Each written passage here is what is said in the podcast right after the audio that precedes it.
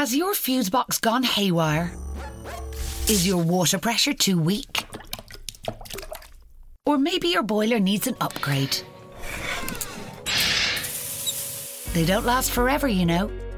Well, the good news is that there's a local hero in Dublin for that.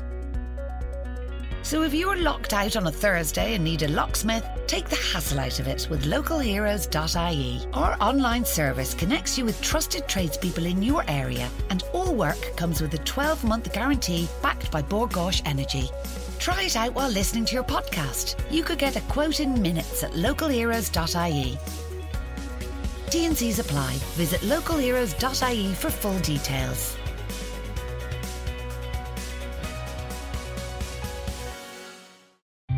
On the record. On Newstalk. With Pinergy, supplying energy with insight to forward thinking Irish businesses. The name Fergus McCabe might not mean very much to you, especially if you're not a Dubliner. But if you're from the north side of the Liffey, or even from certain patches north side of the Liffey, it's a name that might matter to you quite a deal. In fact, there's some north side residents like Mary Lou McDonald, Paschal Donohoe, Gary Gannon, uh, even some fella who lives in the park called Michael D. Higgins, uh, all paying tribute to this man when his death was announced earlier this week. Um, his is a name which isn't widely known outside of his own community, I think it's fair to say, that community being North Inner City Dublin. But he was a serious player in Irish politics in the closing decades of the 20th century. And he was at the heart of something which we've all come to know, even by its shorthand name, the Gregory deal, a landmark moment in Irish political history. And Donal Fallon has dropped in to tell us more about him. Donal, good afternoon. Good How to be you? here. Good Uh, to be here. High praise this week for many quarters for Fergus McCabe. Yeah, and I think Fergus McCabe is, is a reminder that you know much real political decision making doesn't happen inside the chambers of the Dáil or even Mm. in Leinster House. It happens in, in the broader sphere of, of politics, and you know it's a rare uh, RIP.ie notification as stirring as as Fergus McCabe's, which noted hope over cynicism, prevention over cure. The story of his life is the story of a community, the North Inner City, uh, which he devoted so much of his life to. But you know, it was interesting to note that when news of his passing was heard uh, this week, the the praise and reflection, you know, posted to social media from the highest political office in the land, right down to local councillors, for someone who was you know a titan within a specific community.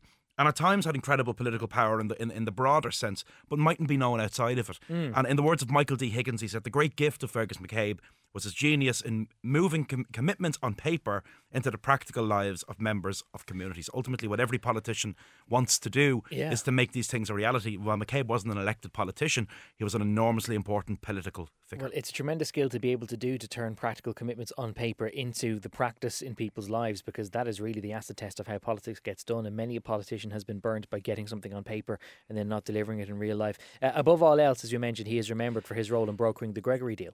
Yeah, if there's one specific moment in his life that that, he, that with which the name is associated, it is that landmark deal. It's the stuff of political legend. It's even been brought to the stage uh, in recent years. Sean Murphy's really excellent play, Haughey Gregory. And I think Tony Gregory and, and Fergus McCabe, they were similar, but they were different. You know, like all good kind of political uh, alliances. Gregory was Republican in outlook, uh, McCabe not so much. And as uh, as Gregory's biographer Robbie Gilligan puts it, you know, they they didn't agree on everything. Robbie writes a strong area of difference with Tony was Fergus's support for the European community. Fergus considered Europe as having a liberating effect on Irish politics and social policy, whereas Tony was strongly opposed to the erosion of national sovereignty that he felt European integration involved. So there were there were some differences there. That's a that's a really brilliant, just two sentence summary of uh, everyone's sort of divergences about the European Union and whether it's a good or us. It's such a lovely little eloquent proceed. Um, ultimately, thankfully though, uh, in, in their own instance, because they're much more locally oriented politicians, debates like that didn't matter too much to them. The, the EEC and you know no EEC painted on every wall in, in the inner city. That was the European question was a debate among the left, but it wasn't really a debate that mattered in the day to day lives of people. You know, in the north inner city, those kind of you know, debates on Brussels were of little importance in political activism. That was really dominated by local issues. You know, on the ground. And Gregory built a machine that you know in some ways still impacts Irish politics today. People hmm. talk about political machines like like the Healy Raes, you know, in, in rural Ireland, but in Dublin the Gregory machine was was phenomenal. And you know we still have people active in politics in recent years that came out of that gene pool. Yeah, yeah. Maureen O'Sullivan, also Gary Gannon, you know, very close in his youth to the, to the Gregory group. So the Gregory School of Politics was all about kind of exerting political pressure. And it was hard to do that in areas that traditionally had very low voter turnout. You know, the hmm. vote may not have been there, but the emphasis was on building something which would grab attention and ultimately you hoped and you prayed would translate into votes in the box. And when it came then to trying to build something that grabbed attention, the important thing is not to make it look like this is just a two bit operation of two fellas from the North Inner City who are just trying to agitate for stuff. And they did together have a bit of a knack for appearing like a way bigger operation than they were. Because sometimes, uh, you know, politicians in the Dáil today, we go back to the, the kind of Healy Raes, you want to appear like a one man machine. You know, I am the person who will get this, I am the person who will save the hospital, build a library, whatever it may be. Tony Gregory was the opposite of that. He wanted to give the impression in the press that this was something massive, you know, that there were, there were just endless people in the Gregory group. So when he's elected a councillor in 79, Fergus McCabe is interviewed in the Irish Times and he says, You can make the best reasoned argument in the world, but if you have not got muscle, they will not give a damn. The only way to get even small change is being a nuisance. A lot of journalists found this really, really annoying. You know, you wanted to interview this maverick councillor, Tony Gregory, and instead you got Mick Rafferty or Fergus McCabe, mm. you know, people on the ground on the phone. But that was really carefully crafted politics and designed to give a sense of massive political uh, Uh, influence and power. And Gregory's rise is kind of meteoric in Irish political terms. I mean, he's a councillor in 1979, and then he's a TD by 1982. That's the dream of every councillor, isn't it? That you do maybe three years on the yeah. city council or the county council, and then you're sitting in the Dáil. Yeah, and only about uh, three and a half years in between that for that election held in February 1982, and that was an election which was caused ultimately by yeah. the big hot topic issue of it's 1982: a, it, children's It's a great shoes. table quiz question. You know, what caused the 1982 general election? And over the overwhelming response to the question is VAT on children's shoes of all things. But it was a remarkable election because I mean the two giants of Irish 20th century political history that were, that were still standing anyway. Charles Haughey in one corner, Garret FitzGerald uh, in the other. Mm. But the public were angry, you know, and I think that anger was reflected in you know you had three Workers' Party TDs elected, uh, and Tony Gregory in the North Inner City. And the idea that Gregory or the people around him operated a kind of hyper parochial politics, that was often said, even as early as 82, you know, this guy only cares about the North Yeah, there was a view that it was all a clientelist thing, that he didn't care about the world at large, he only cared about what was That's within his, his district, and that was it. Kind of glorified county councillors. So, yeah. You know, some people still have that view of certain, of certain TDs. But Gregory said, look, Dublin's inner city holds no monopoly on poverty and injustice. The inner city possibly suffers its most acute levels, but the inequality and injustice is mirrored throughout Irish uh, society. And there was little that kind of Gregory McCabe and those around them could do about the nationwide issues, but they did now have a particular opportunity to do something about the problems in their own backyard. Haughey needed votes, mm. Gregory mm. Had one. Uh, the funny thing about the story on the VAT on children's shoes, although that was the, the the issue in principle that brought the whole thing down, if you go back, and this is where I really get to indulge my parliamentary nerd hat, so so bear with me for a second. If you go back and look at the votes that took place on that budget that brought the previous government down, which resulted in that election, although it was yes, Jim Kemmy and a few others had an issue with VAT on children's shoes, and that was the point of principle in which they said no.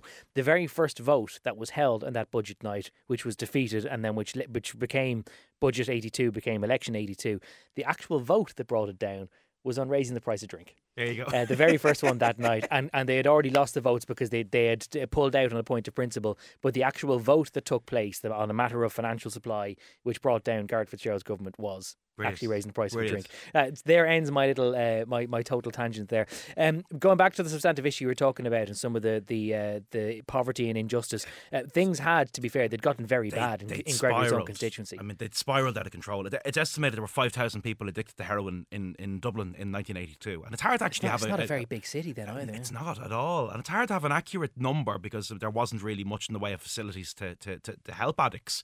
But the, the estimation is about 5,000 people. And in this year, the year of the election, the, the kind of issue becomes nearly global. There's a, a priest called uh, Father Paul Lavelle, and he brings over to Dublin Monsignor O'Brien from New York City. He ran the, the world's most significant drug rehabilitation centre in New York. And Monsignor O'Brien, who arrives from, from you know, this is someone who works in the Bronx, who works in Queens, mm. walks around the streets of Dublin and he's visibly shocked by what he sees here. You know, and it, this is front page news on the other side of the world. So things had fallen into place on one level kind of perfectly. You know, heroin was now this unavoidable political issue. The North Inner City was, you know, in the in the press, and the Dáil was split. Haughey needs support, and Gregory's community obviously very badly needs mm. needs money.